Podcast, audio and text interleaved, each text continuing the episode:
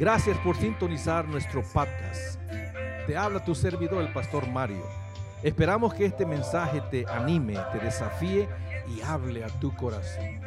Disfruta el mensaje.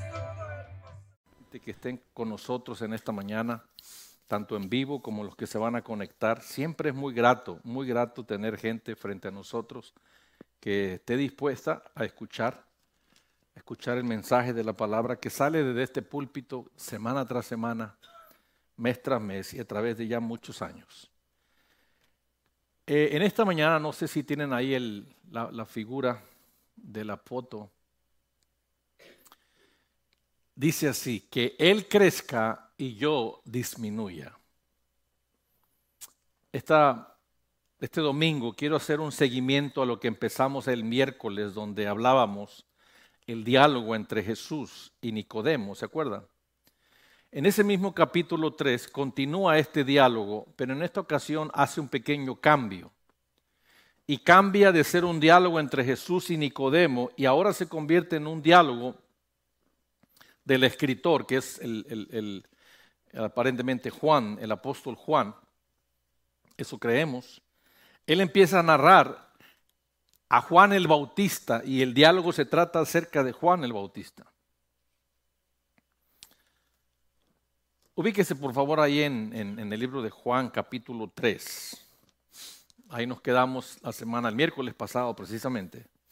Y quiero que te ubiques en el versículo 22, donde comienza este diálogo acerca de Juan el Bautista en relación con Jesús. Es un diálogo en el cual Juan habla con sus discípulos, Juan el Bautista, y Juan el discípulo, Juan el apóstol, lo narra. Versículo 22 dice, después de esto vino Jesús con sus discípulos a la tierra de Judá. Y estaba allí con ellos y bautizaba. Pregunto, cuando dice la Biblia ahí, después de esto, ¿a qué se está refiriendo? ¿Después de qué? Uno por uno, por favor, no todos a la vez. ¿A qué se está refiriendo después de esto?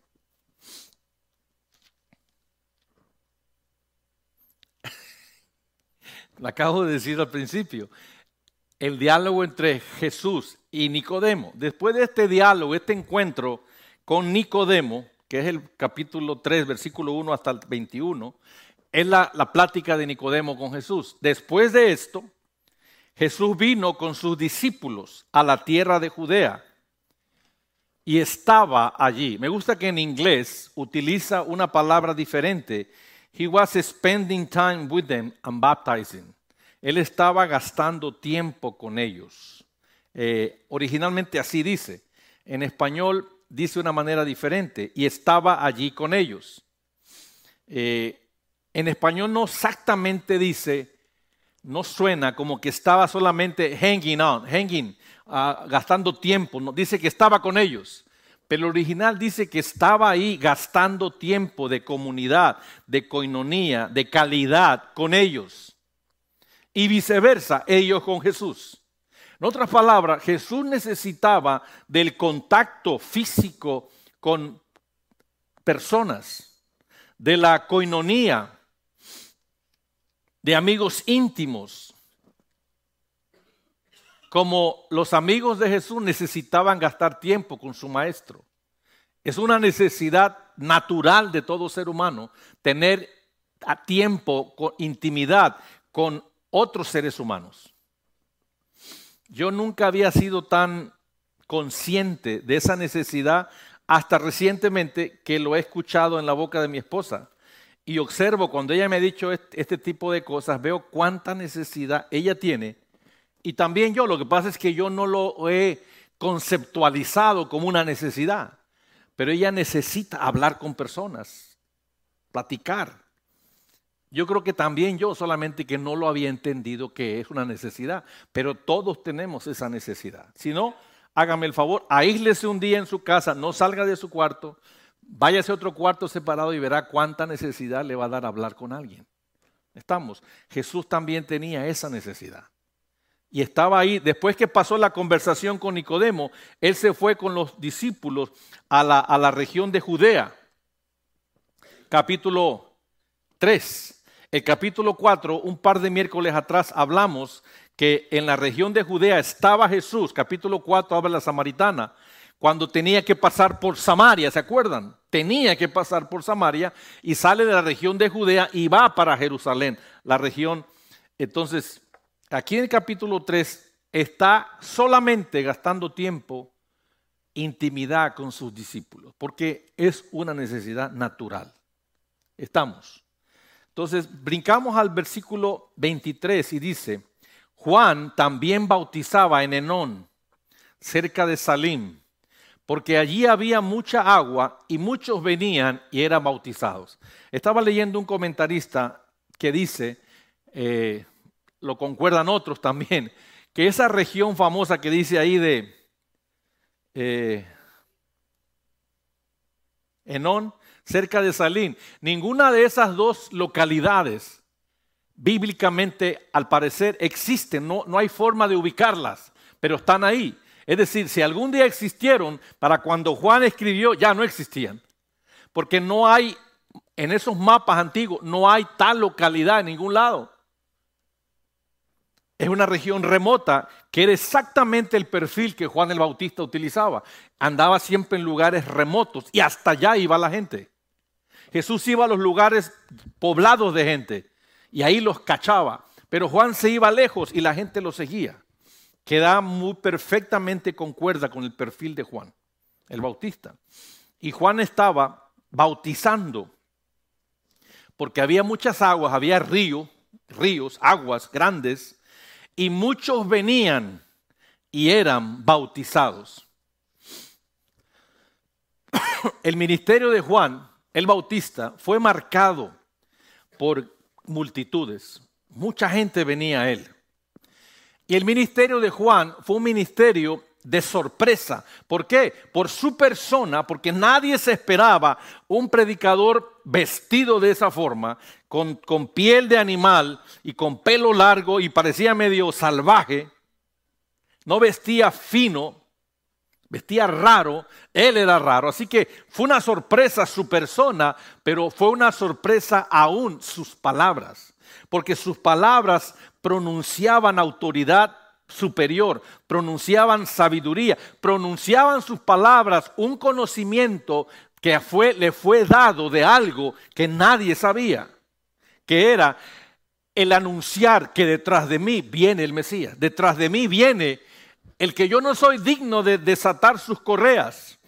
Y toda la gente podía percibir que él conocía algo que nadie conocía, ni siquiera los religiosos fariseos. Fue un ministerio muy especial, sorpresivo por su persona y por sus palabras. Cualquiera en el lugar de Juan se hubiera sentido grande, o como dicen en México, se hubiera sentido el mero mero, porque estaba teniendo éxito. Él como que huía de las multitudes y la multitud le seguía. Y cuando llegaban y lo escuchaban, inmediatamente les decía: vengan a las aguas y arrepiéntanse y serán perdonados sus pecados. Bautícense en el agua para arrepentimiento. Y la gente decía, sí, yo me quiero arrepentir. Y se metían al agua. Era un ministerio exitoso, entre comillas. Cualquiera diría, a cualquiera se le hubiera subido a la cabeza este éxito repentino. Y en medio de ese éxito repentino de Juan, de ese éxito ministerial, sucede esto, que para mí es muy importante mencionártelo en esta mañana, porque no por nada está escrito. Estamos en el versículo 23, terminamos, vamos al 24, y dice así: porque Juan todavía no había sido metido en la cárcel. Un momentito aquí. Aún no había sido metido en la cárcel. ¿Qué clase de premio es este que se le daba a Juan de meterlo a la cárcel? Después de todo, él era el que estaba impulsando el ministerio de Cristo. Él estaba hablando del que había de venir detrás de mí, el que viene detrás de mí. Y da la impresión que Dios lo premia, diga conmigo, lo premia metiéndolo preso. y tú te pones a llorar y haces un mega berrinche como los niños, los adultos también hacemos mega berrinche, ¿sí sabe? Un mega berrinche porque ganas muy poco y ganas $3,000-$4,000 al mes. ¡Wow! ¡Qué mal! O te haces un mega berrinche porque el carro que tienes tú no es último modelo. O porque no tienes carro. Juan estaba teniendo éxito, estaba haciendo la voluntad de Dios para su vida. Para lo que Dios lo creó, él lo estaba haciendo perfectamente. Pero aún no lo metían preso. ¿Qué clase de premio es ese? ¿Cómo Dios en medio de un buen trabajo, porque él estaba haciendo un buen trabajo, en medio de un buen trabajo, cómo Dios podía hacerle esto? ¿Cómo? Papa, nuestro Padre Celestial, usa métodos que nosotros los humanos sencillamente a veces no entendemos. Porque es la verdad, creo que el miércoles tocábamos un poquito algo acerca de esto. Nosotros no entendemos muchas cosas, no, creemos que sabemos muchas cosas, pero la verdad no sabemos casi nada. Pero aunque tiene que ver con la salvación, muchas cosas no entendemos. Y esta es una de ellas. Cómo a veces Dios premia el buen trabajo hecho para su voluntad, para su reino, con calamidad en las personas. Juan aún no había sido metido preso. ¡Qué tremendo premio! ¡Qué tremendo premio! Analiza en tu vida cuántas veces has sido premiado tú como Juan el Bautista con calamidad. Y no la has tomado bien. Yo recuerdo cuando estaba recién comenzando en la fe, tenía 10. Cuando Fer murió tenía 16 años, así que yo tenía como 20 años. 20 años tenía yo. Y tenía como 2 años en la fe, era un cristiano pequeño, joven, apenas estaba empezando en esto. En el primer amor y todo era lindo y todo era precioso y de repente ¡pum! El cáncer de un hermano, mi hermano más chico, Fernando. Y a los meses, creo que duró 9 meses vivo, ¡pum! Llegó el día que muere. Y se muere. Fue mi primera persona que tuve la bendición de llevarlo y decirle que se entregara a Cristo. Repitió en aquellos años la famosa oración del pecador, te entrego mi vida, se bautizó y todo el asunto. Y después, ¡pum!, cae enfermo y ¡pum!, se muere. Cáncer terminal. Yo recuerdo muchas veces llorar y preguntarle a Dios, ¿por qué? ¿Por qué me bautizas con este dolor? Si nadie me dijo que uno va a sufrir en este camino de esta manera. Y yo no escuchaba que Dios respondía nada. Me acuerdo como hoy que yo venía volando de México a Chicago en un avión. ¿Tú venías conmigo esa vez o no? Cuando estaba yo lloré. ¿Tú estabas conmigo ese día? No me acuerdo, creo que sí venías conmigo. Y yo venía lloré y no podía parar de llorar, me daba pena porque cuando te preguntaban las aeromosas algo de que si quería hacer esto o lo otro, yo no podía dar la cara porque no podía parar de llorar. Y esa era mi pregunta, ¿por qué? Nunca entendí en los primeros años por qué tuvimos que pasar, a menos mi mamá y yo y mi familia, pero yo, este dolor de perder a un hermano que para mí fue mi primer práctica de lo que padre es ser padre, con él fui padre primero. Nunca lo entendí hasta muchos años después, que me di cuenta que Dios te bautiza en dolor para que puedas soportar más adelante los dolores que vienen después. Pero nosotros no entendemos en ese momento, lo entendemos después. Estamos. Versículo 25. En medio de esta alerta que la cárcel viene, versículo 25 dice aquí, surgió entonces una discusión entre los discípulos de Juan y un judío acerca de la purificación.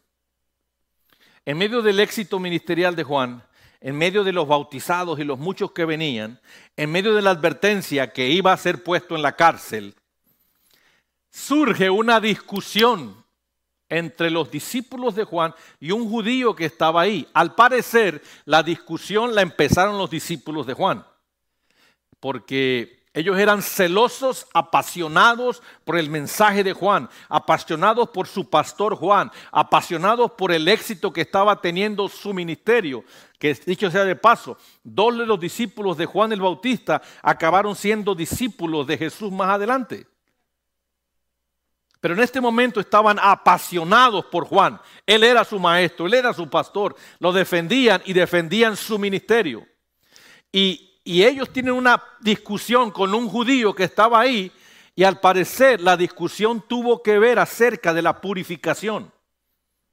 Pero este judío no quería aceptar el bautismo de arrepentimiento de Juan, y como no lo aceptó, lo reprendieron los discípulos de Juan. Oye, me ven acá, ¿por qué no te quieres bautizar si tú eres un celoso de las tradiciones de Moisés? Y entonces discutieron. Ahora, discutieron no porque los judíos no creían en el tema de la purificación. De hecho, Moisés había dado esas leyes donde la purificación y los lavamientos eran necesarios. La gente, los judíos, antes de comer debían lavarse las manos. Al entrar a la casa debían lavarse los pies. Si tocaban un muerto debían lavarse. Había que lavarse a cada rato. Más adelante, en una ocasión con Jesús, lo reprenden los fariseos y le dice: ¿por qué tú permites que tus discípulos coman y no se laven? Está fallando la ley de Moisés. Eran muy celosos de esta práctica de los lavamientos. En esta ocasión, los judíos estaban interpretando el bautismo de Juan como un lavamiento antes de entrar al reino de Dios. Entonces, estaban de acuerdo con el lavamiento, pero algunos no, porque lo interpretaban que eso no era como Moisés había ordenado. Y en esa discusión sucede, por eso lo narra la Escritura aquí, la causa de Cristo, la obra del Señor a veces sufre mala reputación por este tipo de discípulos apasionados que tienen mucho fervor. En inglés se dice zeal, están llenos de zeal, de pasión y celo, pero carecen de tacto y carecen de discreción. Una ocasión, hace muchos años, recuerdo, estábamos en Chicago, en la iglesia que nosotros éramos parte de esa religión, y me acuerdo que invitamos a una hermana amiga de Fabi, Leti, que era pentecostal, y la invitamos a la iglesia, pero en la iglesia que nosotros íbamos, la gente no usaba joyas, ni make-up, no se podían poner pantalones, bien santurrona, y los hombres de traje y corbata hasta el cuello. Llenos de pecado, pero encorbatados. Aleluya. Santo. Usted sabe. Invitamos a esta hermana a la iglesia. Y llegó ella bien vestida, con sus aretes, su collar. Y entra a la iglesia. Entonces, una de las hermanas santurronas de la iglesia de nosotros le dijo: ay, qué linda, qué bueno que está con nosotros. Ay, pero qué lástima que traes alhajas. Le hizo fuchi. ¿Tú te acuerdas de eso? Qué lástima que traes alhajas. Entonces, esta era una hermana apasionada en la iglesia, creyente de la fe con todo, pero carecía de tacto y de discreción por tonteras como esa. Es como que en esta mañana le llamamos la atención: ay, qué linda Brenda con su esposo. Ay, anda en pantalones. Y Christian anda en jeans y t-shirt. Ay, qué lástima. No están bien vestidos para Dios. Siempre la obra de Cristo sufre por este tipo de creyentes, apasionados, llenos de fervor, pero carentes de discreción y de tacto, que ponen requisitos para entrar al reino de Dios, requisitos de carácter humano, ridículos y tontos. Estamos. Al parecer, estos discípulos de Juan hicieron lo mismo y discutieron por el lavamiento. Y le decían: el bautismo de Juan es superior a los lavamientos de Moisés.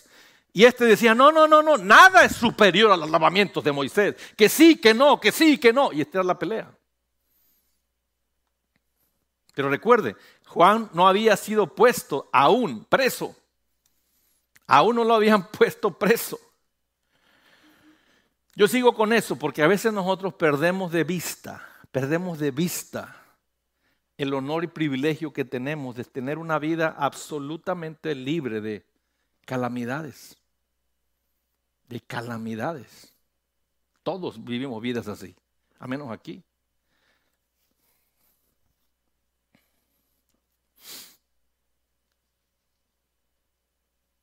En esa reprensión que hicieron los discípulos de Juan, de este judío, él no se dejó. Por eso discutieron. Por eso discutieron. Y realmente tenían razón los discípulos de Juan. El bautismo de Juan era superior a los lavamientos de Moisés. Hasta este momento, lo que Moisés había enseñado estaba perdiendo validez. Iba a perder validez para siempre. Eso era verdad. Pero la verdad no justifica la manera como la presentamos. Yo a través de los años he presentado muchas verdades y muchas lo he hecho de maneras equivocadas. Puede ser muy verdadero lo que dices, pero la verdad si carece de amor, pierde su validez y pierde su beneficio. La verdad tiene que ser expresada en maneras que vayan a la par con la verdad. Y esa manera tiene que ver con la palabra amor. Si la verdad tuya no trae amor, pierde validez, pierde poder. Por eso es que Hollywood hace muy bien en decir mentiras llenas de amor. Y la gente las recibe como si fuera pan Bimbo. O pan de la panadería París, de aquí del Valle, para que se ubique. Saludamos a nuestros hermanos que están por internet. Saludamos especialmente a la familia Gamas número 3. Especificamos Gamas número 1, Gamas número 2 y Gamas número 3 que está por internet. La próxima semana debe estar aquí Brian y Chelsea y la nueva Baby. Deben estar aquí con nosotros ya. Así que, saludos muchachos. Continuamos entonces en el versículo, ¿dónde estamos? 26. Aquí empieza lo bueno. Dice, y vinieron a Juan. Y le dijeron, Rabí, mira, el que estaba contigo al otro lado del Jordán, de quien diste testimonio, está bautizando y todos van a él. ¿Qué nota usted en ese reporte que le dan los discípulos de Juan, a Juan, de aquel que él dio testimonio, diciéndole, mira, el que tú hablaste el otro día que es superior a ti, ese anda bautizando y todos van tras él? Chisme, ¿qué más dice? Celos, ¿qué más? Competencia, ¿qué más? Contienda.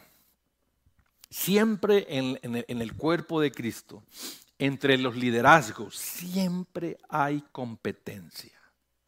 En toda iglesia sucede. Por ejemplo, esta semana estaba yo en Facebook viendo algo y me salió la iglesia esta de aquí del centro de McAllen, la Iglesia Vital. Una iglesia que lleva no sé cuántos años formada, pero en los últimos 5 años ha tenido el éxito que ninguna en McAllen ha tenido después de las americanas. Hablo en español. Se le llenó con 500 personas, compraron un building, lo renovaron, quedó bien bonito. Y esta semana estaban teniendo la semana pasada fue, no sé quién fue el primero, pero estaba cantando ahí Miel San Marcos solo. Estaba Miel San Marcos y entonces también invitaron a René González. Entonces en el servicio de domingo, no sé cómo estuvo la cosa, al final se soltó un solo cantando René González y Miel San Marcos acompañándolo. Entonces era una explosión de talento musical y la voz de René González, un tremendo cantante y compositor. Y cualquier iglesia alrededor se enoja porque este muchacho, Charlie Martínez, tiene la capacidad económica, por el número de gente que tiene, de traer a cada rato cantantes, predicadores, famosos y caros. Siempre anda trayendo gente, cuando menos una vez al mes. Y muchos les da envidia el éxito de Vital, otros les da envidia el hecho de que tiene muchos recursos para traer invitados. Y la mayoría de nosotros no tenemos recursos para gastar así. No tenemos. Pero cosas como esas y otras generan en el liderazgo de las iglesias bastante rivalidad y contienda, bastante crítica, bastante chisme.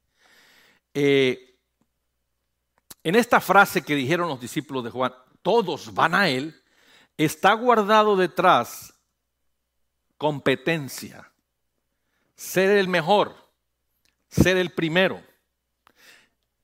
¿Qué? No te oí. Tener la verdad, eso refleja.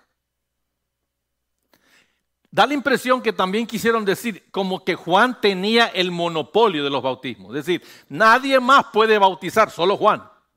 Porque él fue llamado a eso y aunque era verdad, ya Jesús, versículo capítulo 4 de Juan, Cuando hablamos ese miércoles de que tenía que pasar por Samaria, ahí especifica, Jesús no bautizaba, sus discípulos bautizaban. Pero el capítulo 3 dice que Jesús bautizaba. O sea, el ministerio de Jesús bautizaba también. Y le traen la noticia a Juan buscando que se enojara, que se enfogonara, que hiciera un berrinche y que dijera, ¡ah, no!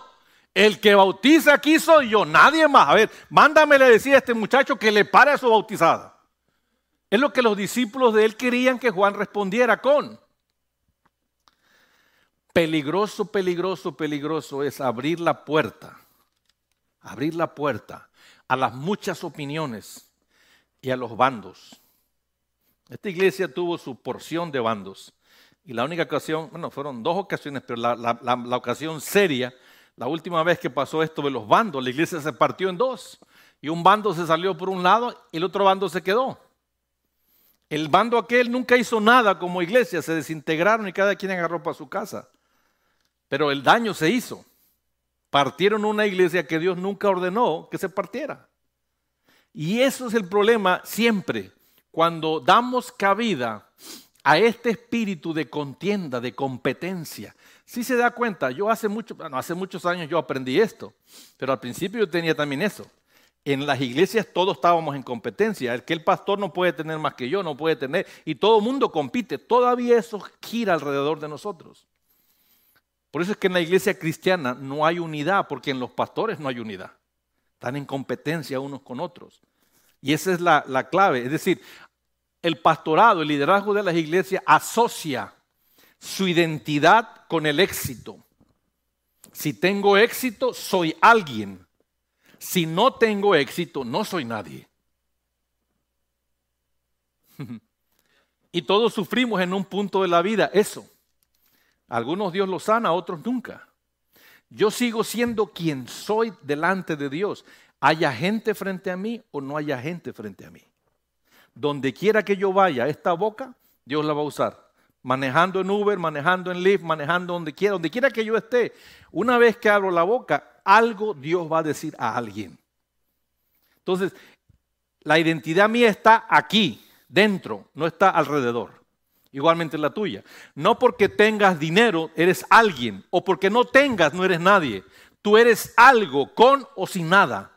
Porque tu identidad radica dentro, no afuera. Pero la mayoría busca su identidad afuera. Dame identidad, dame identidad, dame identidad. Nadie puede darte lo que Dios solo puede darte. Y la identidad es dada por Dios. Y fue dada desde que nacimos, físicamente y en la fe. Estamos aquí. Peligroso es guardar un corazón o tener un corazón cuestionador. Como dicen en México, Contreras. ¿Cómo te apellidas? No, pues Jiménez. No, tú te apellidas Contreras, brother. ¿Por qué me dices eso? Porque eres bien Contreras. A todo le llevas la contra. ¿Cuántos han conocido gente así? ¿Cuántos tienen cónyuges así?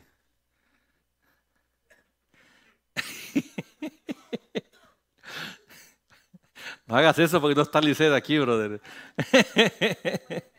No se puede defender.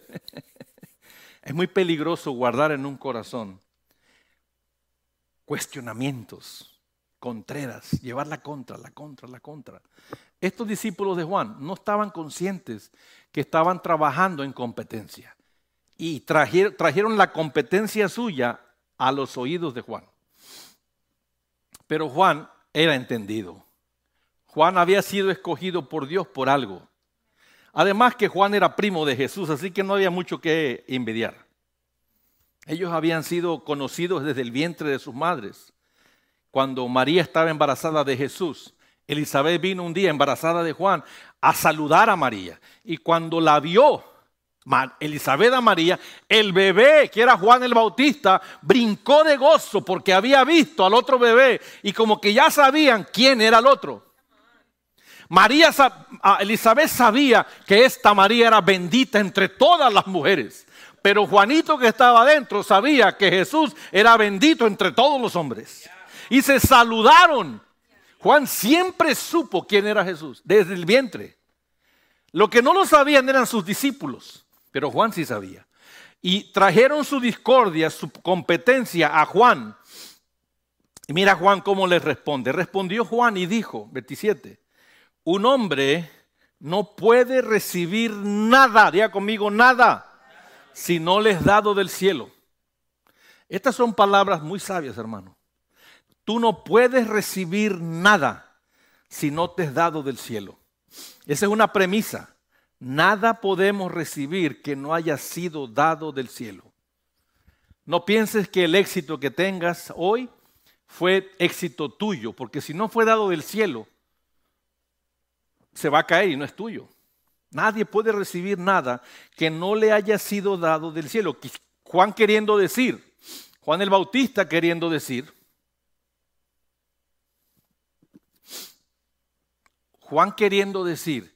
el éxito que Jesús está teniendo es dado del Padre.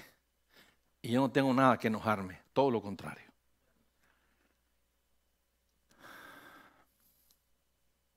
Pensaban que Juan estaba resentido con Jesús, los discípulos de Juan, pero no.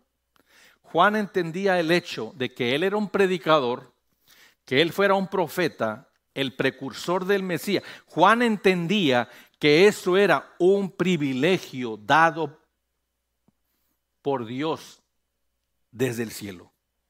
Él sabía, Juan sabía, que el hecho de que él estaba teniendo éxito bautizando personas y las multitudes lo seguían, él sabía que eso era un privilegio dado de Dios para él. Por lo tanto, no podía enojarse. ¿Por qué habría de envidiar al que tenía un mayor don, una mayor esfera de utilidad y una mayor esfera de influencia? Porque sabe, todos tenemos un don, todos tenemos influencia y todos tenemos un grado de utilidad. Algunos somos más útiles que otros. Algunos tenemos más influencia que otros. Algunos tienen un don mayor que otros y otros tenemos dones menores, influencias menores, utilidades menores. Pero todos somos útiles, servimos para algo.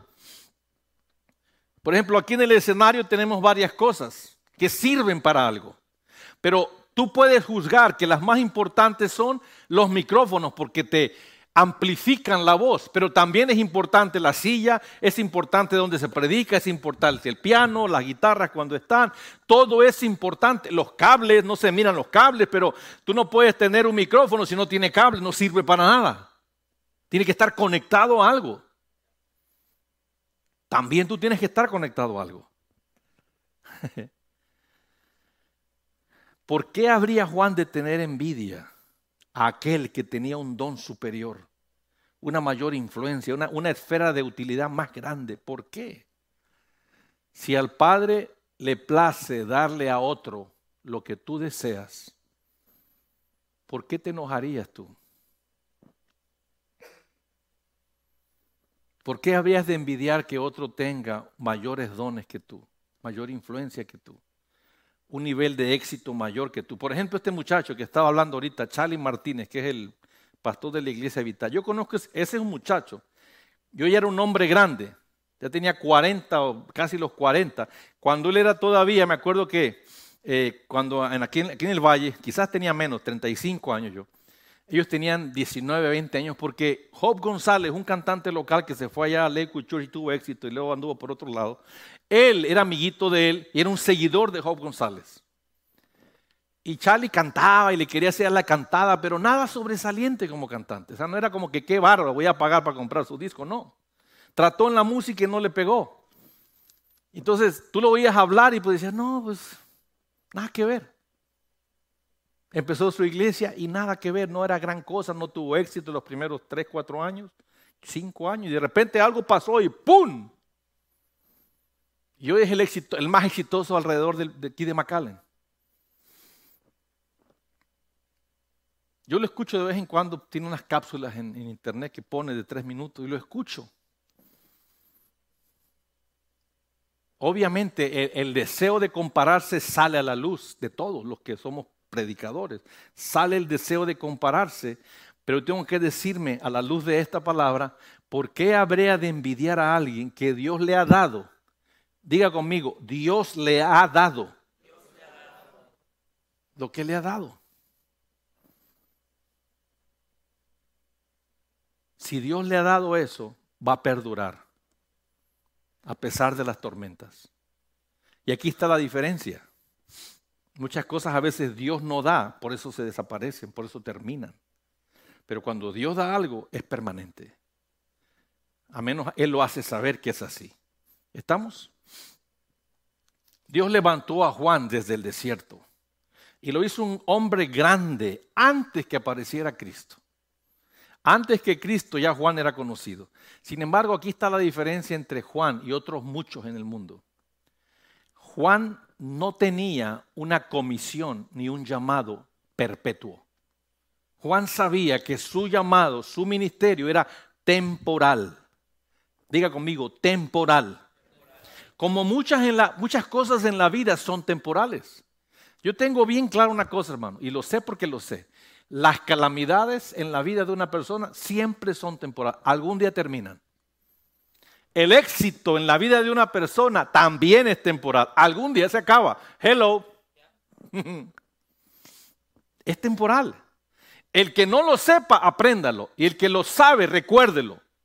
Porque todo en esta vida es temporal. Nosotros nos aferramos a todo. Queremos que sea perpetuo. Ni la vida es perpetua. Vamos a morir. Y Juan sabía que su llamado era temporal. Era temporal, no era para siempre. Aquí entra la frase importante a decir. Si empezamos este versículo 27 con esta frase sabia, un hombre no puede recibir nada si no le es dado del cielo. Podemos también incrustar esta frase que es contraria a lo que acabo de decir. Y es así, a nadie se le puede quitar nada que el cielo no haya aprobado primero. ¿Lo escuchó? Nadie puede tener algo que no le haya sido dado del cielo. Pero alguien que tiene algo se le es quitado, no se le puede quitar sin que el cielo no haya aprobado. ¿No lo está entendiendo? ¿Sí? Entonces no puedes estar llorando cuando lo que tenías se te acaba, cuando el trabajo o el negocio o el éxito ministerial o los seguidores, o yo no sé. Todas las cosas que a veces tenemos, que pensamos y asumimos que son permanentes, no lo son.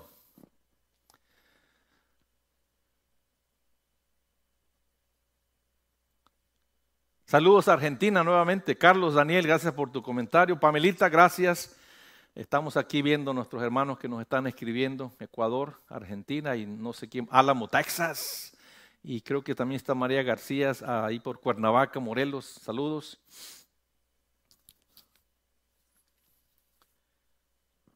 Estamos aquí esta mañana. Escuche esto. Nadie debe envidiar lo que el cielo da a otro. Esa fue la actitud de Lucifer en el cielo contra el Hijo. Envidió la pleitesía, el reino y la autoridad que el Hijo tenía en el reino. Y él dijo, yo quiero eso. Por eso dijo, yo subiré mi trono por encima del Dios Altísimo. O sea, yo voy a ser más que el Dios Altísimo para derrocar al Verbo, al Hijo, la otra parte esencial de Dios. Yo necesito derrocarla. Y él quiso subir su trono por encima del Dios Altísimo. Esa es la actitud satánica de la envidia. Y a menudo he observado, cuando tú envidias algo, en vez de acercarlo a ti, lo alejas. Pero si aprendes a bendecir a aquellos que tienen éxito que tú no tienes, y le estoy diciendo algo que suena muy lindo y fácil, ¿no? Bendice, aplaude a aquellos que tienen éxito que tú no tienes. Quizás algún día acerque sobre ti un éxito similar o tu propio éxito, no lo sé. Estamos.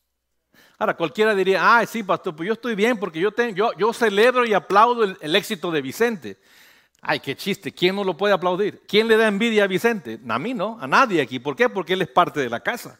Yo estoy hablando a aquellos que no son tus amigos, que no son tus favoritos, con los que no te llevas. A ver, apláudeles y celébrales el éxito.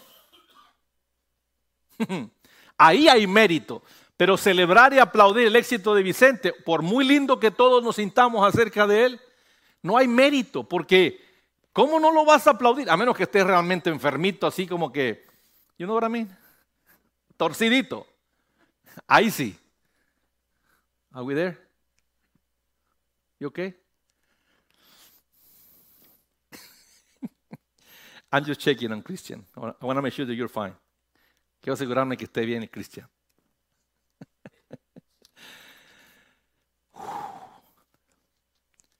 Estoy deseando que se prenda el aire acondicionado. ¿Ya se prendió? Ok, qué bueno. Y veo aquí al campeón y con una chamarra más calor me da. No te la quites, ¿verdad? ¿Qué pasó? Versículo 28. Este es Juan hablando. Vosotros mismos me sois testigos de que dije, yo no soy el Cristo, sino que he sido enviado delante de él. Muchachos, yo ya les dije que yo no era el Cristo. El Cristo es él. Yo nada más fui enviado delante de él. Mire, esta actitud de Juan, honestamente, es una actitud sobrenatural. Porque Juan el Bautista sabía que él fue enviado a abrir el concierto para el artista estelar. ¿Sí sabe a lo que me refiero con eso? En el mundo, las bandas famosas, los artistas famosos, cuando dan un concierto, siempre traen un artista o una banda de menor categoría que les abra el escenario a ellos, que prepare a la gente. Y yo no sé en qué punto de la era cristiana, eso se copió en la iglesia cristiana también. Por ejemplo, cuando tocaba Kiss o LCDC, rock pesado, parecía otra banda primero y después aparecía AC/DC. 2 horas después de que la gente estaba oyendo a esta banda, aparecía la banda principal. Y en la iglesia cristiana empezaron a hacer lo mismo. Y tú ibas a escuchar a Marcos Witt, por ejemplo, o a Adrián Romero, los favoritos de Junior Amin, del brother Robin. Y entonces aparecía un cantante de menor calidad tocando. Pero Juan el Bautista entendía que él era el que iba a abrirle el concierto de Jesús. El artista estelar era Cristo, no era él. Los discípulos de Juan pensaban que el artista estelar era Juan. Pero Juan no lo pensaba así. Por eso les quiere aclarar, muchachos, yo se los dije antes, yo no soy el Mesías. Yo no lo soy. Siempre en los ministerios, siempre hay precursores y estelares. Siempre hay número 1 y número 2. ¿Sabe que en el cuerpo de Cristo, en las iglesias, el lugar más difícil para estar siempre es el lugar número 2? Puedes estar en lugar número 1 o no tener ningún número y no pasa nada. Pero cuando eres número 2, o sea, el segundo a bordo, el subgerente, el copastor, el sub o el coayudante, lo que sea. Siempre está la tentación de por qué yo no soy el uno. Yo tengo más, yo siento más, yo sé más, yo puedo más. Juan era el número 2 y estaba bien con ser número 2. Me pregunto, ¿cuántos de ustedes aquí están contentos con ser número 2? En los matrimonios también pasa así. Hay matrimonios en el cual la cabeza es uno y el cuerpo es otro, pero a veces el cuerpo quiere ser más que la cabeza. Y están en desacuerdo. ¿Por qué? Porque no hay contentamiento en uno o en el otro. Estamos aquí. Versículo 29 hasta el 30 dice, el que tiene la novia es el novio, pero el amigo del novio que está allí y le oye, se alegra en gran manera con la voz del novio. Por eso este gozo mío se ha completado. 30. Es necesario, y este es el centro del mensaje en esta mañana, es necesario que él crezca y que yo disminuya. O otras versiones dicen que yo mengüe. Como dice en inglés, he must increase, but I must decrease. He must increase and I must decrease. Él debe crecer y yo debo decrecer. Qué frase tan poderosa y a la vez quizás un poco mal entendida. Aquí hay motivos suficientes para alabar, de verdad, alabar, aplaudir el entendimiento que Juan el Bautista tenía. Estas palabras no son naturales. No son de un hombre carnal. No son de un predicador silvestre que come miel y bichos, grillos. Esto es un hombre realmente espiritual que está hablando. Es necesario que él crezca y es necesario que yo disminuya o yo desaparezca. No es natural hacer una obra para Dios desde el principio, trabajar duramente y saber que tú eres temporal, tú no la vas a terminar. Y al cabo, tú la empezaste, pero tú sabes que no la vas a acabar y vas a terminar muerto, olvidado de todos. Cuando antes eras aplaudido de todos y vas a acabar muerto y olvidado de todos y sin aplauso ya. Esto es algo no natural, es sobrenatural. Y esto es lo que Juan dijo aquí, es importantísimo. Así debe ser, que él suba, que él crezca, que él brille y que yo me desaparezca. Ubíquese usted en esa posición y trate de decir eso en relación con su trabajo, con su jefe, en relación con tu esposo o esposa, en relación con ministerialmente. Trate de decirlo. Es mejor que él crezca y yo no brille. No son palabras naturales. Porque todos queremos siempre el lugar, el sitio de preeminencia, el sitio de importancia, el sitio de brillar. Todos queremos, a todos nos gusta que nos dé la luz. ¿Sí me entiende? Que nos dé el reflector esté sobre nosotros. Lo que básicamente Juan dijo cuando está diciendo aquí, Silvia Corral, creo que también usted también es de Argentina. Saludos, gracias por estar ahí. Lo que Juan aquí en realidad está diciendo es esto. Cuando él dijo, es necesario que él crezca y yo disminuya, lo que Juan está diciendo es eso, que él crezca y yo disminuya. Pero también está diciendo eso, es necesario que su gloria, que la gloria verdadera de Cristo debe ser conocida, más que solo mi nombrecito, Juan el Bautista. También está diciendo aquí, es importante que su grandeza sea exaltada por encima de mi pequeña fama terrenal. Lo que Juan está diciendo también es importante que el mundo sepa que Cristo, que Jesús es el Salvador, y también que sepan que yo, Juan el Bautista, necesito salvación. Tremendo. Porque por muy grande que Juan era, y Jesús dijo cuán grande era Juan, no cuando estaba vivo, cuando Juan estaba muerto, Jesús dijo estas palabras: en el reino de los cielos, el más grande en el reino de los cielos no es tan grande como Juan el Bautista. Jesús dijo de Juan, la grandeza de Juan es más grande que cualquiera en el reino de los cielos. Cristo lo exaltó muerto, no de vivo. Hello. Hay personas que no podemos manejar la exaltación vivos porque nos mata. Entonces, para que no te mate, Dios te tiene que matar para que puedas recibir la gloria. Hubieras llegado antes, Lisset, hubieras escuchado algo que dijeron por ahí, pero bueno, ahí luego lo arreglan en casa.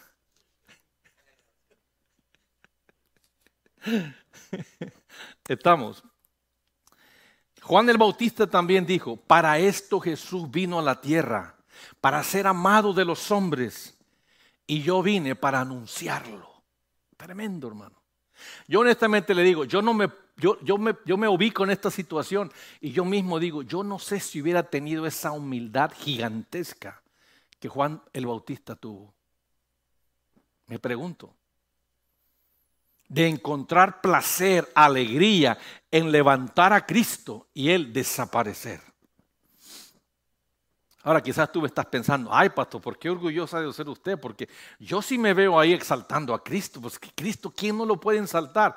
Pero entienda algo, antes que Cristo apareciera, toda la gente pensaban que él era el Cristo, que él era el mero mero, y Juan se la pudo creer. Incluso pudo fake it, pudo pretender que él era el mero mero y hacer un escándalo entre los discípulos con los de Cristo y hacer una pelea de ver quién demuestre con la Biblia, demuestren con los escritos quién es el Mesías.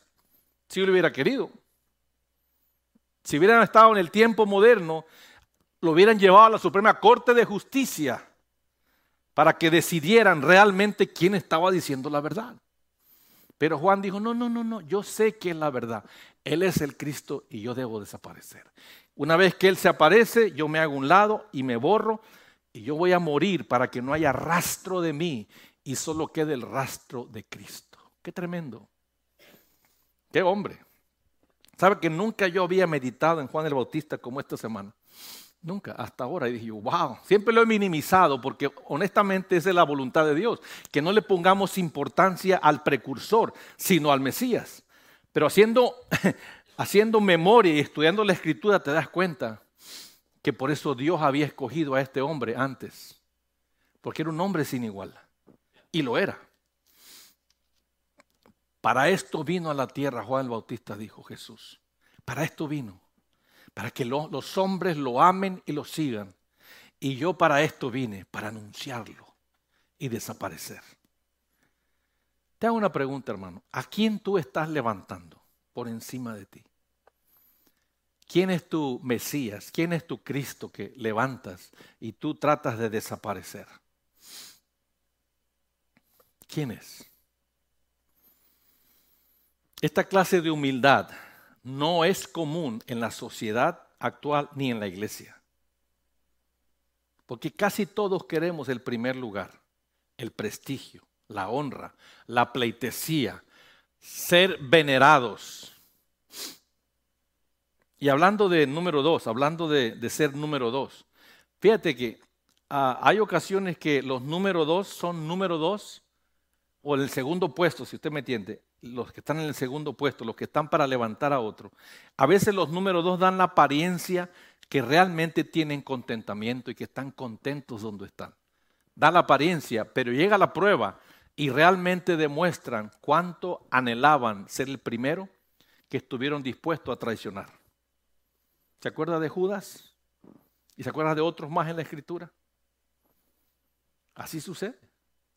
Y Dios se encarga de demostrarnos a todos nosotros, individualmente y colectivamente, las verdaderas motivaciones de los corazones.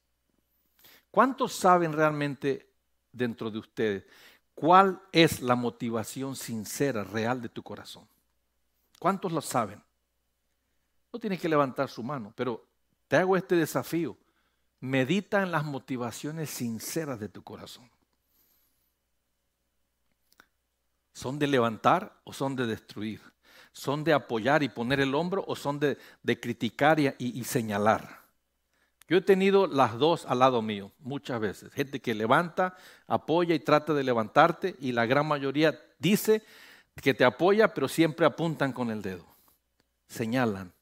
Encuentran el momento para señalar. Las dos cosas he experimentado. Pero te pregunto, ¿tú a quién estás levantando por encima de ti?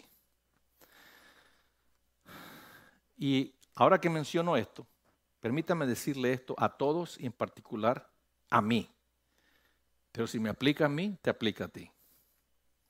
Esta misma actitud de Juan el Bautista, donde él dijo, es necesario que él crezca y que yo disminuya. Esta misma actitud la necesitamos todos en este lugar. Y también por esa cámara, todos. Es importante que mi vida diga, es más importante que Cristo, que el Padre y que el Espíritu Santo crezcan en mí y que yo disminuya cuando se te trepa el ego, se te trepa el orgullo y empiezas a actuar de ego y de orgullo. En ese momento tú dices, es más importante que mi ego y mi orgullo crezcan y Cristo disminuya. Pero tenemos que decirnos, es más importante que Cristo, el Padre y el Espíritu Santo crezcan, tomen control, tomen brillantez, tomen privilegio, tomen pleitesía, tomen el primer lugar dentro de mí. Y yo, mi pequeñito ego, mi pequeñito orgullo, mis pequeñitas pretensiones de ser algo, mi pequeñito conocimiento, mi pequeñita sabiduría disminuya, mengüe. Es necesario que Cristo, que el Padre y el Espíritu Santo realmente crezcan en ti y crezcan en mí. Amén. O diga ouch, como usted quiera.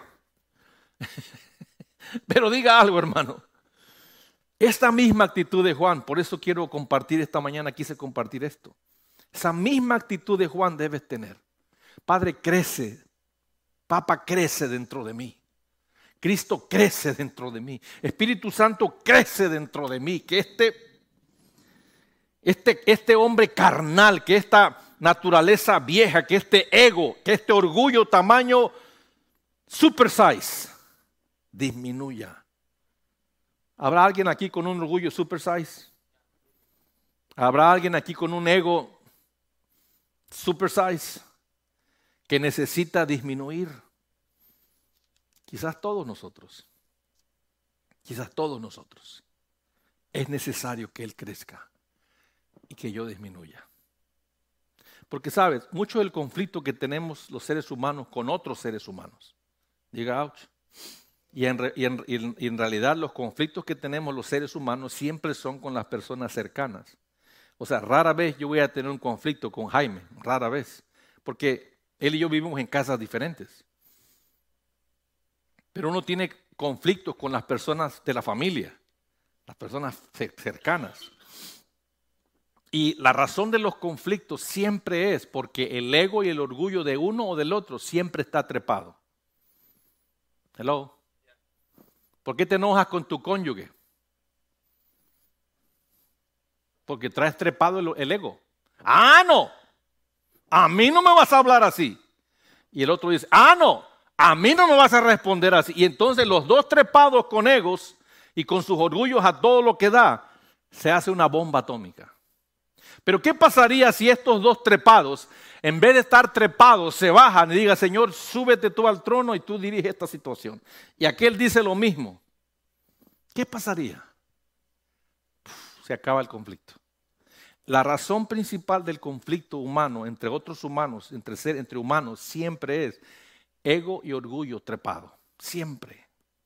No hay otra cosa. ¿Dónde está Dani García? Elisón. En la clase, ok. Siempre recuerdo ese incidente con Dani. Me acuerdo como hoy, el día que estaba yo enseñando hace muchos años, en aquel edificio de McAllen, enseñando sobre las finanzas sanas, ¿se acuerda? Hace muchos años. La primera vez que enseñé, un viernes de noche. Y siempre esos discipulados que hemos hecho los viernes han sido, yo siempre les considero parteaguas, enseñan cosas que cambian direcciones. Y recuerdo como hoy, acabó el mensaje, oré y terminó y me volteé y le digo, oye, no puedes estar aquí así, go home, vete a tu casa, no estés aquí, así como estás no te quiero aquí. Y se le trepó el ego al chamaco y dijo, ah, sí, pues me voy. Y se fue. Y se salió del edificio y nunca volvió a la iglesia. ¿Cuánto tiempo estuvo fuera, Marta? 2 years? Se me hicieron como 5 a mí. It was 2 years only? Ok, y se fue a la iglesia 2 años. Y lo que yo le dije no fue que lo corrí de la iglesia, le dije yo, vete a tu casa, así como estás no puedes estar, vete a tu casa y luego, o sea, yo pensé que entendió, luego nos vemos, pero él entendió, ya me corrió y se fue. Y jamás pensé que iba a regresar. Y regresó. Pero el punto, ¿cuánta gente abandona iglesias por malos entendidos? Y una vez que el malentendido se trepa, escuche, se le trepa el ego, se le trepa el orgullo y se van. Bravos con la iglesia, bravos con el pastor, bravos con todo el mundo. Y por culpa de uno, culpan a todos. ¿Lo ve? Pero ¿qué pasaría si en vez de treparse, dice, bueno, me entendí mal? Y se dicen a sí mismo, Padre, trépate tú encima de esto y no permites que yo me trepe con mi orgullo. Y se calman. Y no actúan. No se impulsan. Y hacen caso omiso de su impulso. Y permiten que Él crezca y su ego disminuye. ¿Cuántos conflictos se evitarían así? Quizás muchos. ¿Está todavía usted aquí, hermano? Ok. Versículo 31, agrega.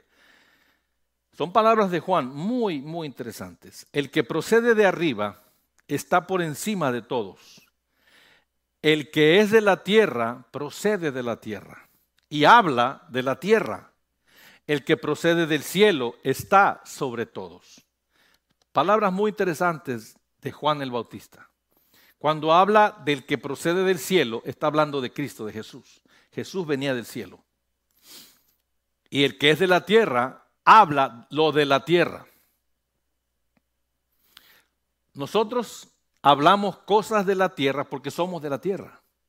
¿Sabe que la salvación que nosotros hablamos, aunque es un concepto celestial, se presenta en términos terrenales?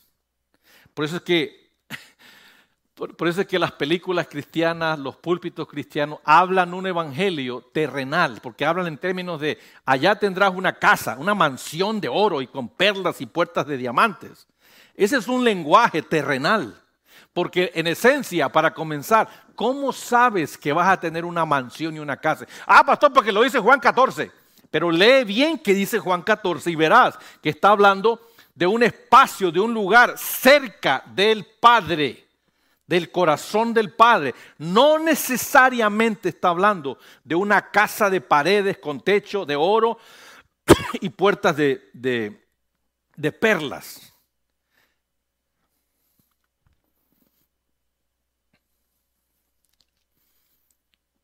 Nosotros hablamos cosas de la tierra. Por eso es que el evangelio de Cristo hoy, el evangelio de Cristo que habla acerca de cosas celestiales, hoy aquí, hoy entre nosotros, en el mundo, está bien torcido y pervertido, bien pervertido. Porque todo lo creemos en términos terrenales y Jesús nunca habló en términos terrenales. Nosotros lo hemos hecho expertos en hablar del evangelio en términos terrenales. Y cuando te mueras y vayas a la presencia de Dios, ahí te vas a reunir con todos los que te moriste antes, hasta con tu perrito. Permítame decir algo que es interesante, pero le va a hacer sonar a Kevin muy mal. Porque él es uno de los que cree, él, solamente él. Y cualquiera que crea esto, créame, está tan equivocado como Kevin. Él cree que en el cielo habrá perritos. Come on. Lisset también cree lo mismo, yo creo, que llama a los perros. Pero sabe, en el cielo solamente pueden habitar espíritus. Solamente habitan espíritus. No hay carne ni sangre. Y los perros solo tienen cuerpo y alma. Los perros no tienen, los animales no tienen espíritu. Entonces, las probabilidades que haya animales y mascotas en el cielo son muy limitadas, Kevin. Hello. But you still believe that there is... Él como quiera va a creer que hay perros en el cielo. Está bien. Pero... haya o no haya, el evangelio moderno dice, tú te vas a reunir con tu abuela, con tu abuelo, con tu hijo, con tu hija y con tu mascota y nuevamente serán una familia allá en las mansiones que tendrán. Yo honestamente, yo no sé si eso es verdad, pero yo jamás diría eso porque yo no veo en ningún lado eso. Pero eso es parte del evangelio moderno, pero es un evangelio, es un mensaje terrenal. De cosas celestiales las hemos hecho terrestres o terrícolas.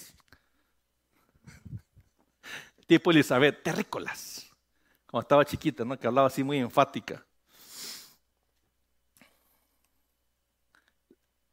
Los de la tierra han interpretado con sus mentes terrenales mucho del evangelio de Cristo, que es un mensaje celestial. Aunque se comparten palabras terrenales, nosotros los de la tierra le hemos puesto demasiada crema al taco, demasiada. Porque Jesús, Juan lo dijo, él no era de la tierra. El que vino del cielo hablaba de las cosas celestiales. Nosotros somos de la tierra. Eso es lo que dijo Juan acerca de nosotros. Por eso es que tú y yo debemos meditar en la Escritura y recibir del Padre Dios mismo, las revelaciones del cielo. Las revelaciones del cielo. Con sus palabras. Ahora, déjeme decir algo muy importante para mí. La posición que tú tengas acerca de lo que yo enseño en relación con el cielo, ponla en una balanza. Las posiciones que yo tengo acerca del cielo las pongo en una balanza y te puedo decir, yo no daría mi vida por defender lo que hoy yo digo de las cosas que acabo de decir, que me voy a encontrar con mi abuela, con mi hermano Fernando, con mi mascota. ¿Cuál fue la primera? Sam, Sharo, Sparky y luego fue Cookie. Los perros con los que yo he lidiado toda mi vida. Sparky y Cookie fue ya casado y luego estuvo la de Brian, ¿cómo se llamaba aquella?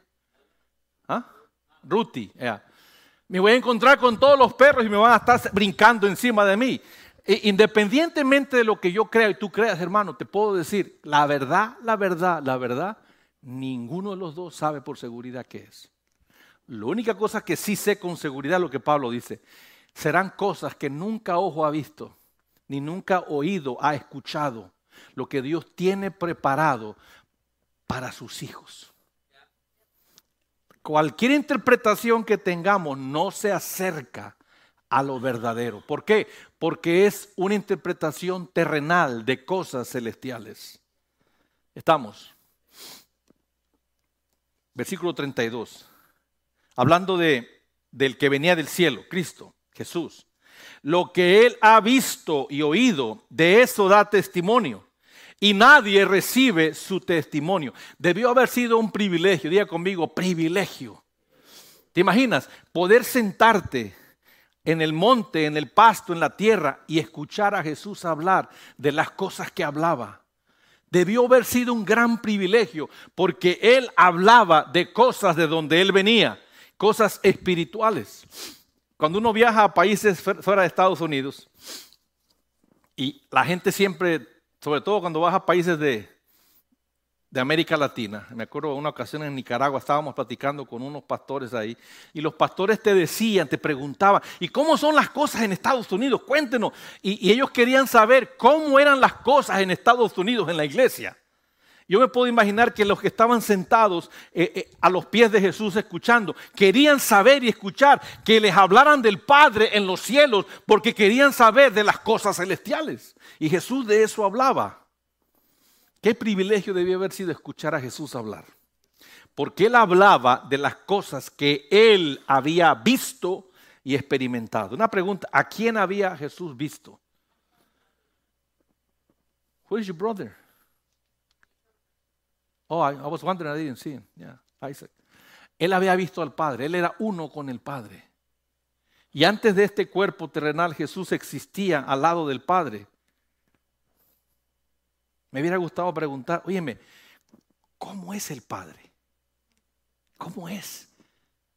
De hecho, un discípulo le preguntó a Jesús, muéstranos cómo es el Padre. Y dijo, caramba. Yo he estado contigo todo este tiempo. Si tú me has visto a mí, ya viste a papá. ¡Wow! Y aquí yo tratando de explicar. Él venía del Padre y lo había visto y había vivido junto a él. Pero dice aquí Juan que la gente no recibía el testimonio de Jesús. No lo recibían. Así como hoy también, mucha gente oye el testimonio de Jesús, las palabras de Jesús y no las reciben. Te hago una pregunta, ¿tú recibes las palabras de Cristo? ¿Las atesoras? Porque sabe, no es lo mismo que tú abras la Escritura en tus tiempos a solas y abras la Escritura con Dios y el Espíritu Santo y Él te hable. No es lo mismo. Esa es una palabra superior. A que vengas y te sientes aquí y escuches a este servidor o cualquier otro hablar acerca de las palabras de Dios. No es lo mismo. Por mucho que puedas aprender una cosa y otra por aquí, no es lo mismo. Cuando Dios te habla a través de la Escritura, estás hablando, estás escuchando las palabras de Dios mismo para ti. Lo que tú escuchas desde este púlpito no necesariamente siempre son las palabras de Dios mismo para ti, aunque a veces sí. ¿Y cómo sabe uno, pastor? You should know. Usted debe saber. Usted debe saber. 33. El que ha recibido su testimonio ha certificado esto, que Dios es veraz. ¿Qué es la palabra veraz? ¿Qué significa la palabra veraz? Que es verdad. El que ha recibido las palabras de Cristo, las palabras del Padre, las palabras del Espíritu Santo, el que las ha recibido puede testificar, puede anunciar, puede decir: Dios es verdadero.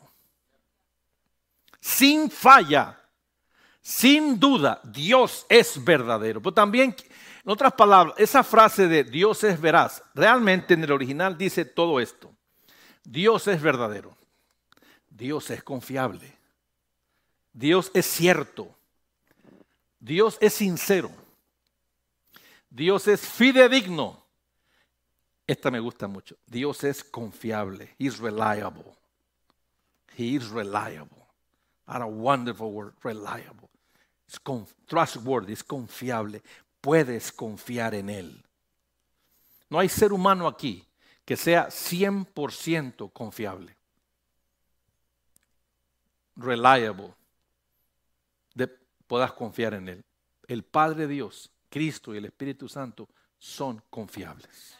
Tú puedes confiar en ellos. Por eso es importante que tú te acostumbres a escuchar la voz de Dios cuando meditas en la Escritura. Porque aquello que oigas lo puedes llevar al banco y cambiarlo. Y va a tener fondos. Cosas que oyes mías aquí del púlpito, algunas cosas las puedes llevar al banco y cambiarlas también, algunas cosas, pero no todo lo que sale de mi boca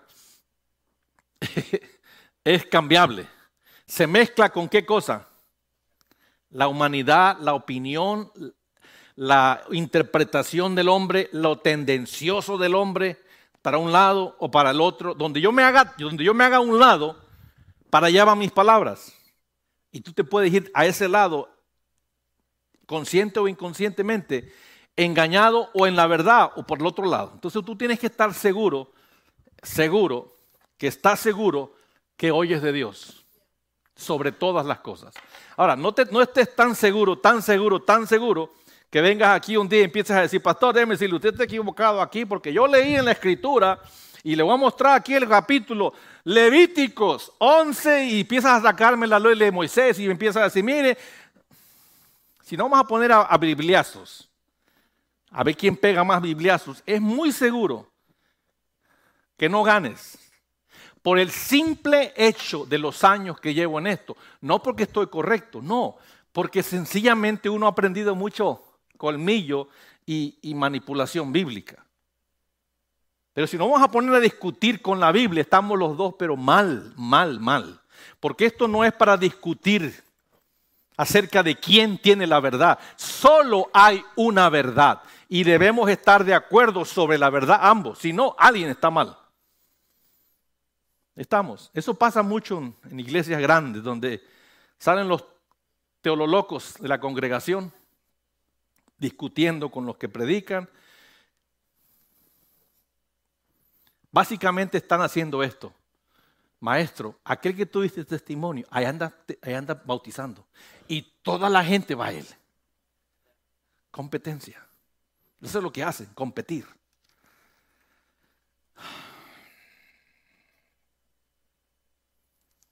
Estamos terminando ya. Porque aquel a quien Dios ha enviado, porque aquel a quien Dios ha enviado habla las palabras de Dios, pues Él da el Espíritu sin medida. En otras palabras, lo que está diciendo aquí es: todo aquel que Dios levanta y Dios envía a hacer una obra, escúcheme esto, que Dios lo envía a hacer una obra. No dije que Dios le da o va y abre una iglesia, no, porque hoy día todo mundo abre iglesias. Mano, hay iglesias en cada esquina aquí en el Valle. En una ocasión escuché que alguien dijo que había 3,700 iglesias en lo que es Hidalgo County. Hidalgo County. Desde Puerto Isabel hasta Río Grande, 3,700 iglesias. Somos una población desde la Isla del Padre, Puerto Isabel, la Isla del Padre hasta Río Grande. Ese tramo de lo que es el sur de Texas, del Valle del Río Grande, una población de 1.2 millones de habitantes. Alguien que tiene calculadora aquí puede dividirme 1.2 millones entre 3.700. A ver quién tiene, rapidito, pero a ver con su teléfono. Ahí sí, hermano. En vez de estar checando los textos que tiene usted ahí, hágame la división, por favor. Personas. Ok. En otras palabras, en cada iglesia debería haber por lo menos 300 personas. Y no es verdad. Entonces, ¿dónde está toda esa gente?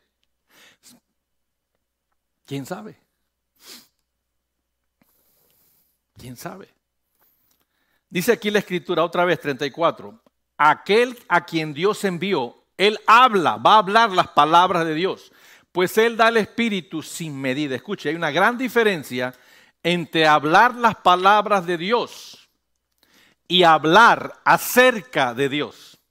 ¿Podemos ver la diferencia? Una cosa es hablar acerca de Dios y otra cosa es hablar las palabras que Dios está hablando al pueblo y al mundo. No es lo mismo. Y tú y yo tenemos que tener los oídos entrenados para poder discernir. Eso es Dios hablando y eso es carne hablando. Tenemos que poder discernir las palabras de Dios y alguien que habla acerca de Dios. No digo que seas crítico, sencillamente que puedas discernir. Debe haber una gran diferencia, pero agrega también el pasaje algo muy interesante. Él da el Espíritu sin medida. Termino aquí. Diga amén. Pasó, Jorge. Lo dijiste muy fuerte, brother. Eso caló, ¿verdad, Vicente? Sí, como que. Ya cállese. Ok, Jorgito, gracias, brother. Le pega Arturo a Jorge, como diciendo, como quiera perdemos, brother. No, es broma, es broma. Él da el Espíritu sin medida. Si el Padre, el Hijo y el Espíritu Santo dan el Espíritu sin medida, entonces, ¿quién es el que recibe de poquitos? Porque ellos lo dan sin medida. Pero ¿por qué? ¿Quién es el que lo recibe en poquitos? Los seres humanos. ¿A poco si el gobierno federal norteamericano diera miles de dólares sin medida, tú dirías, no, nada más con 500 me conformo, ya no me den más porque no quiero? ¿A poco te conformarías? Ya veo yo a Christian ahí a las 5 de la mañana en la cola esperando que le den otros 5,000 hoy. Mire cómo dice Christian, ¿yo qué hice? Brother, you don't have to do anything. You Christian, we gotta pick on you anyway. Don't worry about it. You can handle that, don't worry about it. Right? Si Él da el Espíritu sin medida, ¿quién es el que se conforma con menos? Nosotros. ¿Por qué es que experimentamos el Espíritu de Dios en medidas pequeñas? ¿Sabes por qué? Porque no entendemos cosas espirituales. El gran problema que tienen los seres humanos, todos nosotros, es que hace unos miércoles atrás lo dije, somos muy duros con nosotros mismos. Y durísimos con los demás. Durísimos con los demás. Como yo peco, como yo hago mal, como tengo malos impulsos, como tengo malas palabras, como tengo malas acciones, como tengo malos pensamientos, no merezco. Y como no merezco, me voy a la esquina y digo, papá, soy Paquito, no haré travesuras. No merezco. Entonces nos descualificamos de lo que dice la Escritura. Él da el Espíritu sin medidas. Pero yo me descualifico por mi pecado. ¿Y dónde en la Escritura, dónde en algún lado dice que mi pecado me descualifica de Dios o de recibir de Dios? Lo que sí veo es que dice la Escritura, donde hay más pecado, ahí abunda más gracia. Entonces, mire la contradicción. Yo me descualifico solo, tú te descualificas solo. Hay gente que se descualifica antes de intentar. ¿Para qué oro, pastor, si oro mal? ¿Para qué leo la Escritura, pastor, si me da sueño y me duermo? No, ¿para qué vengo a la iglesia, pastor, si no sirvo para nada? Se descualifican solos por su pecado. No estoy diciendo que seamos una bola de cínicos, pero tampoco nos da permiso para ser una bola de descualificadores de todos, comenzando con nosotros. Porque te digo una cosa, la única diferencia de tu pecado hoy versus tu pecado hace 20 años cuando viniste a Cristo. La única diferencia entre tu pecado de hoy y el pecado antiguo, ¿sabes cuál es? Que hoy sabes más de cómo descualificarte que en aquellos años. Sabes más hoy. No sé si se ha fijado, es que jugamos nosotros a ser Dios.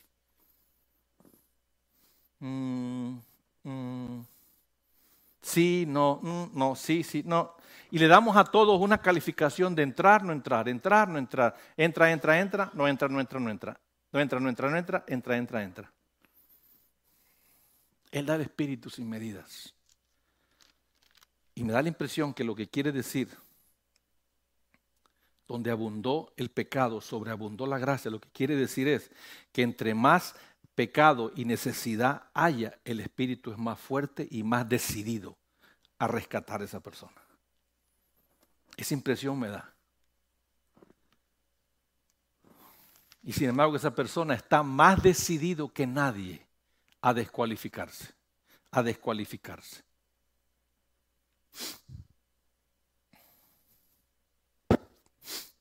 El borracho, por ejemplo, su alcohol lo descualifica y él mismo se dice, no, yo no merezco. Ahora, no me entiendan mal, no quiere decir que porque tengo la libertad voy a ser un borracho. No, cuando Dios te rescata y te limpia y te sacude todo eso. Pero el alcohol o la ausencia de alcohol no te cualifica y honestamente no te descualifica. Lo que te descualifica eres tú mismo. El diablo es tremendo, hermano, nos engaña en las dos direcciones. Nos engaña en ser cínicos y decir, pues vivamos y chupemos y fumemos y hagamos que mañana moriremos y al fin y al cabo mañana me arrepiento y Dios me perdona. Esa es una verdad, pero utilizada mal. Pues tampoco puedo decir, soy un pecador, cometí un pecado, hice esto, y yo no tengo derecho y ahora aquí me quedo entre el chiquero de los puercos. Tampoco te puedes quedar ahí. Porque el hijo pródigo salió del chiquero y regresó al hogar y el padre lo rescató en el momento que llegó. No lo mandó a bañarse, no lo mandó a limpiarse de su mugre.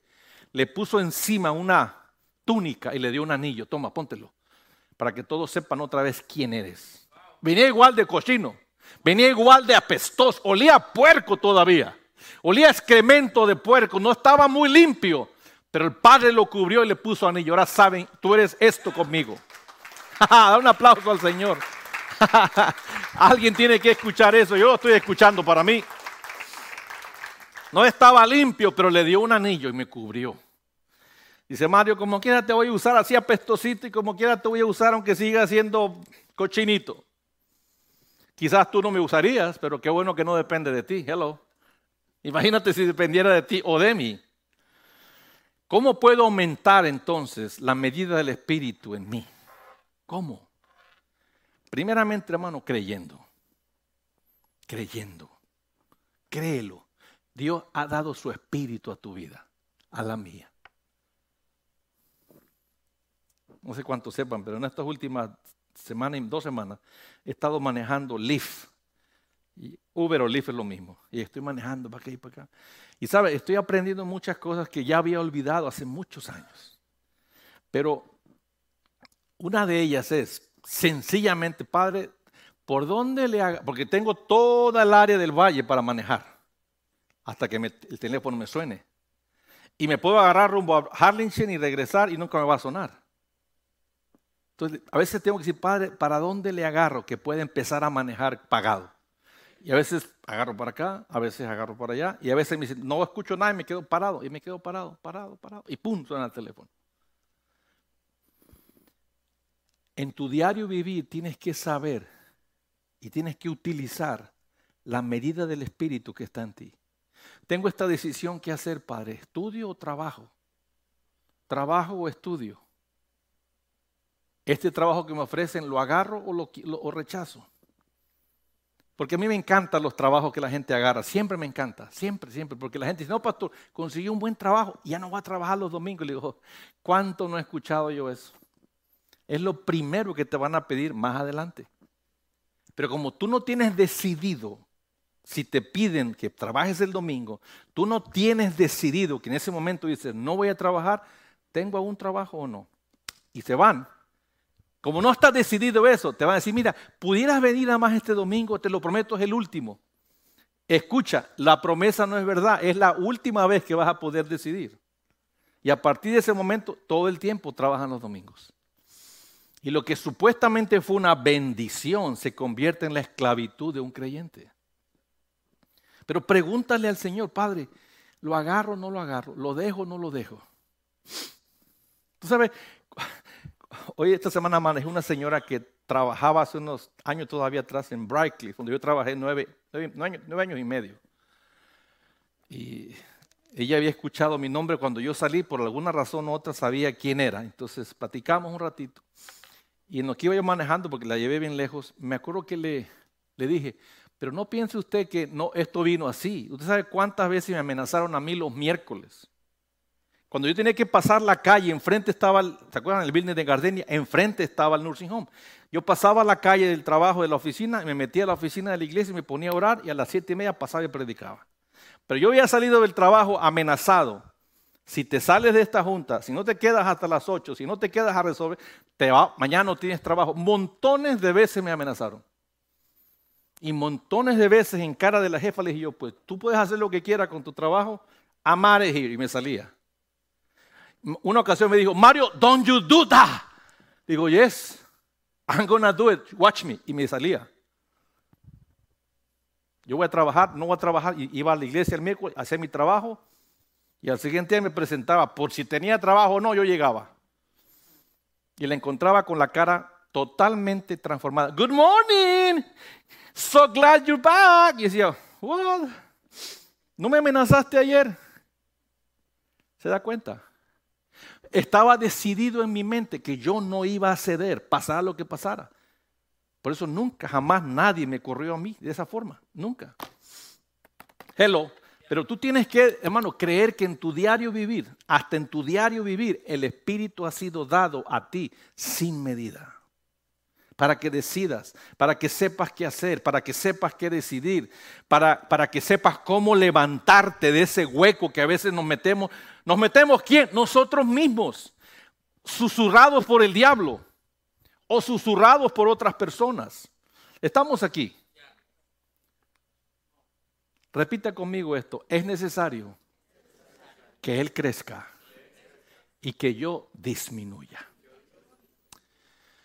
Padre, te damos gracias en esta hora por tu palabra. Bendita palabra que nos habla, que nos edifica, que nos desafía grandemente a tomar decisiones valientes para ti, decisiones certeras para ti, sin miedo, confiando absolutamente, no solamente en tu provisión, pero en tu voluntad.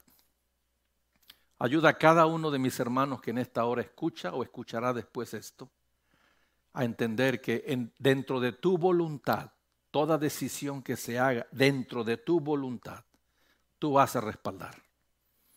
Y que seamos valientes y obedientes a entender esta declaración de Juan el Bautista. Es necesario, Padre, que tú crezcas, que Cristo crezca, que el Espíritu Santo crezca en nosotros. Y Padre, que nosotros menguemos, disminuyamos, que nos bajemos de nuestras grandezas ridículas. Te suplico en el nombre de Jesús, tu Hijo, Padre, que lo hagas realidad en la vida de estos hijos que están frente a mí. En solo esta semana, que pueda haber incidentes donde cada quien recuerde, necesitas menguar y tú puedas crecer en sus vidas. Amén. Da un aplauso al Señor en esta hora, hermano. Nos vemos este miércoles. Y los que no, nos vemos el otro domingo. No se vaya sin saludar a sus hermanos y estamos despedidos en esto.